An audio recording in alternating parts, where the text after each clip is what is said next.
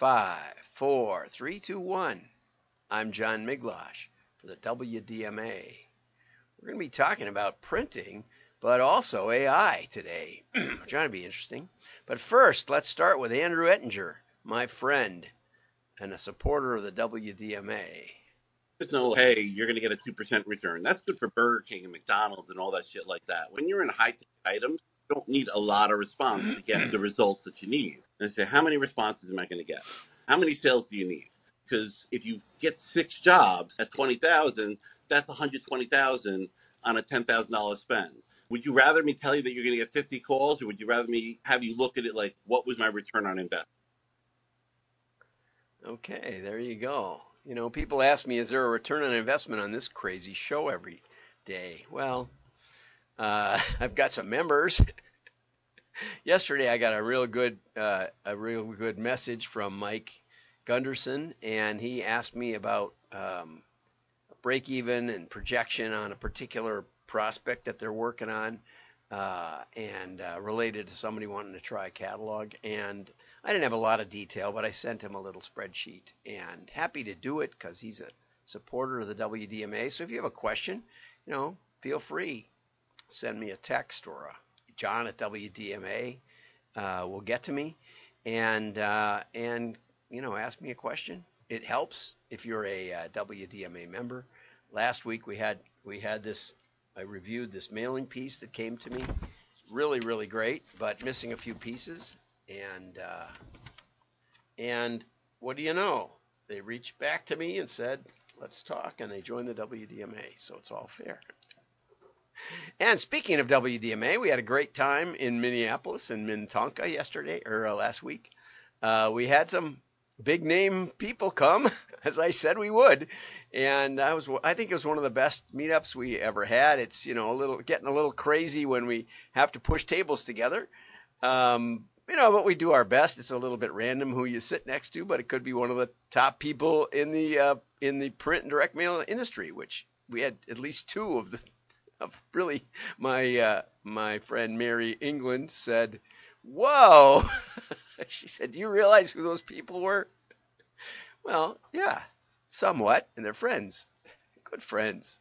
So anyway, we're all friends and we have a good time. And if you get a chance, you know, I do them in Minneapolis. And if you'd like to have one in your your city, you know, let me know, and maybe I'll make a trip to there. Um, and we really do need to have more of them in Wisconsin, especially for our Wisconsin secret mailers roundtable, which uh, which we always enjoy. Same same thing. But we'll get a we'll get a, a, uh, streaming Zoom one going one of these days. Anyway, now over to the news. Let's see how do I click on this thing. Where do I go? Uh, I haven't run this in about a week. It's like good to be back in the office. Okay, that didn't work. Whatever I did. There we go. Okay, can ChatGPT get more sales meetings? Maybe. It's from Linda Bishop at PI World. Okay, she said computers, uh, you know, rule-based modeling of human language, etc., get are enabling computers to understand the full meaning of language. And I would contend that is completely false, but you might think so, you know. And uh, and in the next article, we'll talk about how they do university level essays. Well, part of the reason that they can do university level essays is um, uh, my my niece, who's a professor of logic uh, at Gonzaga. I said, is the problem how good ChatGPT is or how bad incoming freshmen are? She said, well, yeah, it's mostly how bad the freshmen on their own are. So maybe it's elevated language quite a bit. Said, We may be going back to oral exams. I said, Good. Sounds good to me. Uh, blue books. That's the way we used to do it, right? You have to write there right on the spot. Okay, so uh, so so Linda suggests that ChatGPT knows how to do it all. Uh, she suggests using it to write emails to customer to get customer meetings. So she says you can bring it up and say send a message in the box and then you just have to tell it a few little guidelines. Uh, to, the, here are the here are the guidelines she suggests keeping in mind when you make the guidelines, and she actually gives you a prompt of what the guidelines might look like, which I suppose you could just pretty much cut and paste out of this article, which is available at wdma.org, marked up in just a few minutes after the show. So uh, I wanted to point out that the, the length of this article or of the prompts is probably longer than any email I've sent in a long, long time. And then here is the uh, here's the what comes back. Hello, marketing director's name. You really want to get rid of that. Uh, printing company's name. You really want to get rid of that. Uh, I mean, you got to change it. Insurance company's name. So there's a bit of editing that would be needed. And, um, you know, I thought this was really funny right here. I hope this email finds you well. Have you ever written an email like that? If I got an email, well, I get a lot of this stuff. I get a lot of these kinds of things with invitations on LinkedIn, and I, I, yesterday or last week, a little bit, a few days ago, anyway, somebody picked up on on one of the points in my in my LinkedIn profile, and he said a bot couldn't do that, could they? Of course they could. I accuse people of being a bot and see what they say and most of them probably are bots. And uh, you know, I think it's always funny if they think that their persuasive uh, bot-generated message to me that's supposed to be a, a chat, and in, it comes out to be, you know, what would be several pages of text in the little in the little chat box on uh, LinkedIn. If you think that's going to get leads, well, God bless you um, be better off doing a mailing. Anyway, so your name, blah, blah, blah, blah, blah. It's very, very long. Best regards. I bet I've never signed a letter, best regards, ever. Right? I mean, just listen to this. Could we schedule a meeting at your earliest convenience to discuss? That's not how you ask for a meeting. You say, I'm going to be in your neighborhood next Tuesday. Is morning or afternoon better? I can I can probably make move my other meeting around if I have to. I believe I could be mutual I believe it could be mutually beneficial to explore how our you know here passive voice, right? Passive voice. I believe it could be passive voice. Subjunctive phrase. It's terrible. It's horrible copy. Just horrible, horrible copy.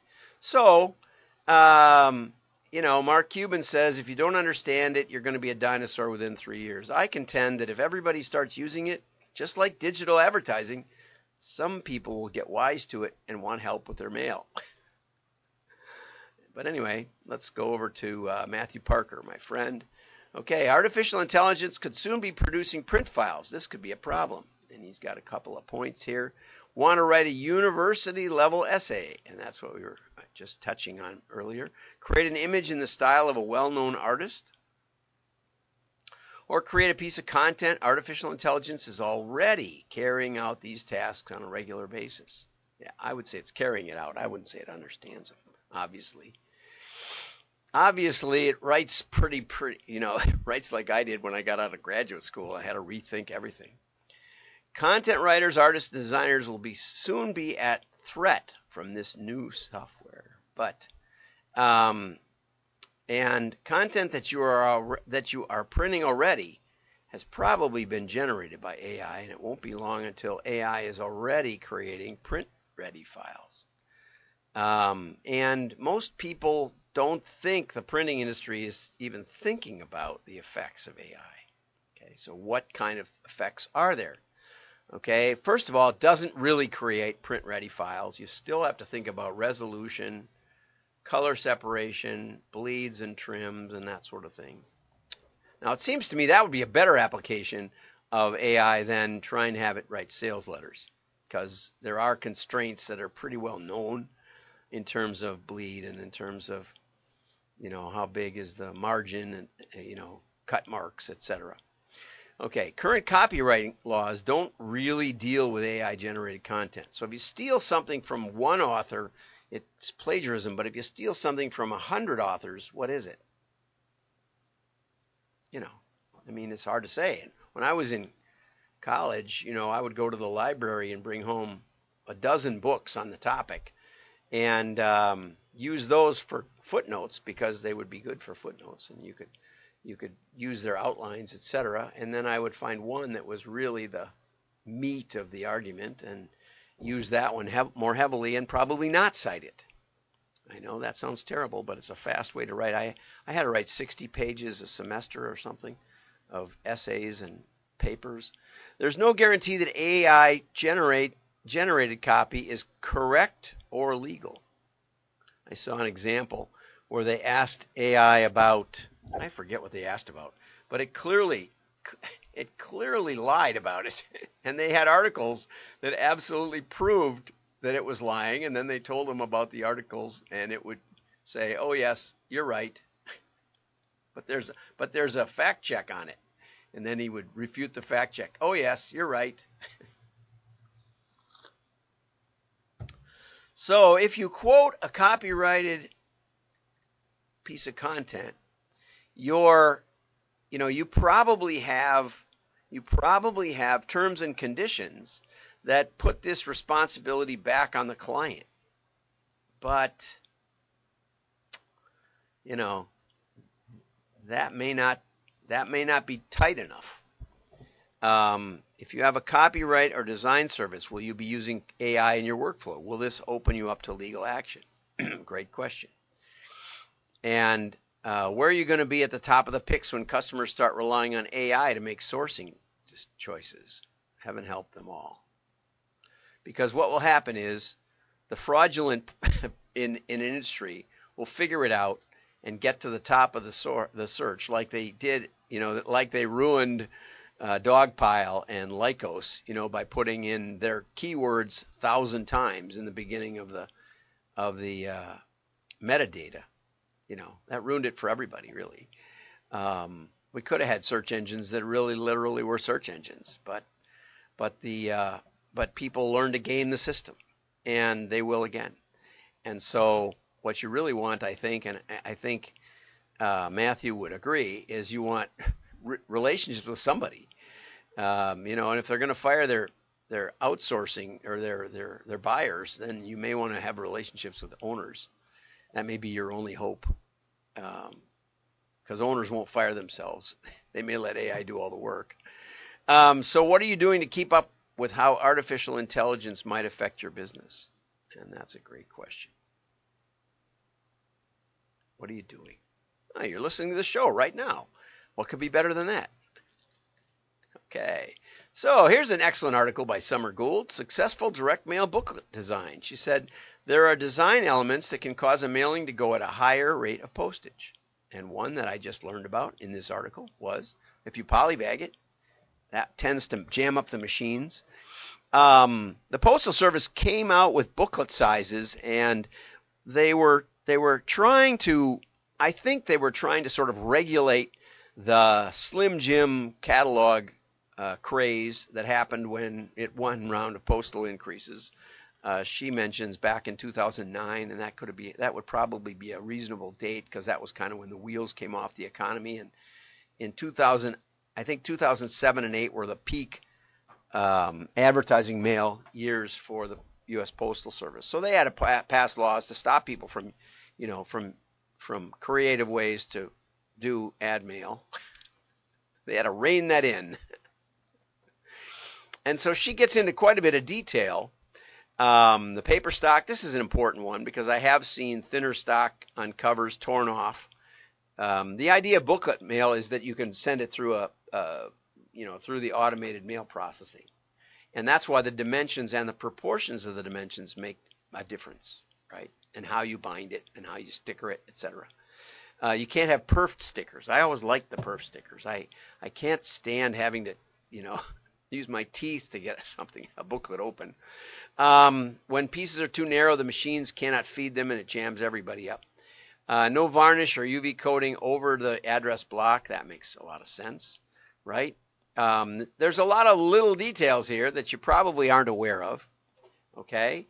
And um, like, see, they may not be perforated, even though we like them perforated. It's not about the user experience here. It's about the USPS and they don't care about individuals or recipients or mailers. uh, one of my one of my associates went to the uh, went to the Association of Catalog Mailer meeting in D.C. and said that the postmaster came and basically said, you know, you're not even a you're not even a fly on the back of an elephant, so don't expect a lot of help from us. That was the, their takeaway. I don't know what the postmaster said, but uh, apparently it didn't sound very sympathetic. Anyway, poly bags, you cannot use them with your booklet-sized letter. USPS says they will not feed through machines, so we can only you'll you'll be charged flat rate mail. Okay, and there's gluing things. Here's and here's the bottom line. Here's the punchline. Your best bet is to design your booklet, then send a PDF to your direct mail provider to have them find any problems with the design. And you might ask them to make a mock-up. We used to always make a mock-up and weigh it and things um, to see what whether it seems okay. And one time I didn't, and we got a higher postal rate because of it. And uh, so that's enough for today. I hope you enjoy, like, share, repost on LinkedIn. if you can hit the like button, right next to it is the repost button. And it'll make you look even smarter. And also, it will bump the algorithm about 20 times more than your little like, which I enjoy anyway. I, I often thank people for their likes, but the repost is the kicker. Have a great day. Direct mail wins. Bye bye.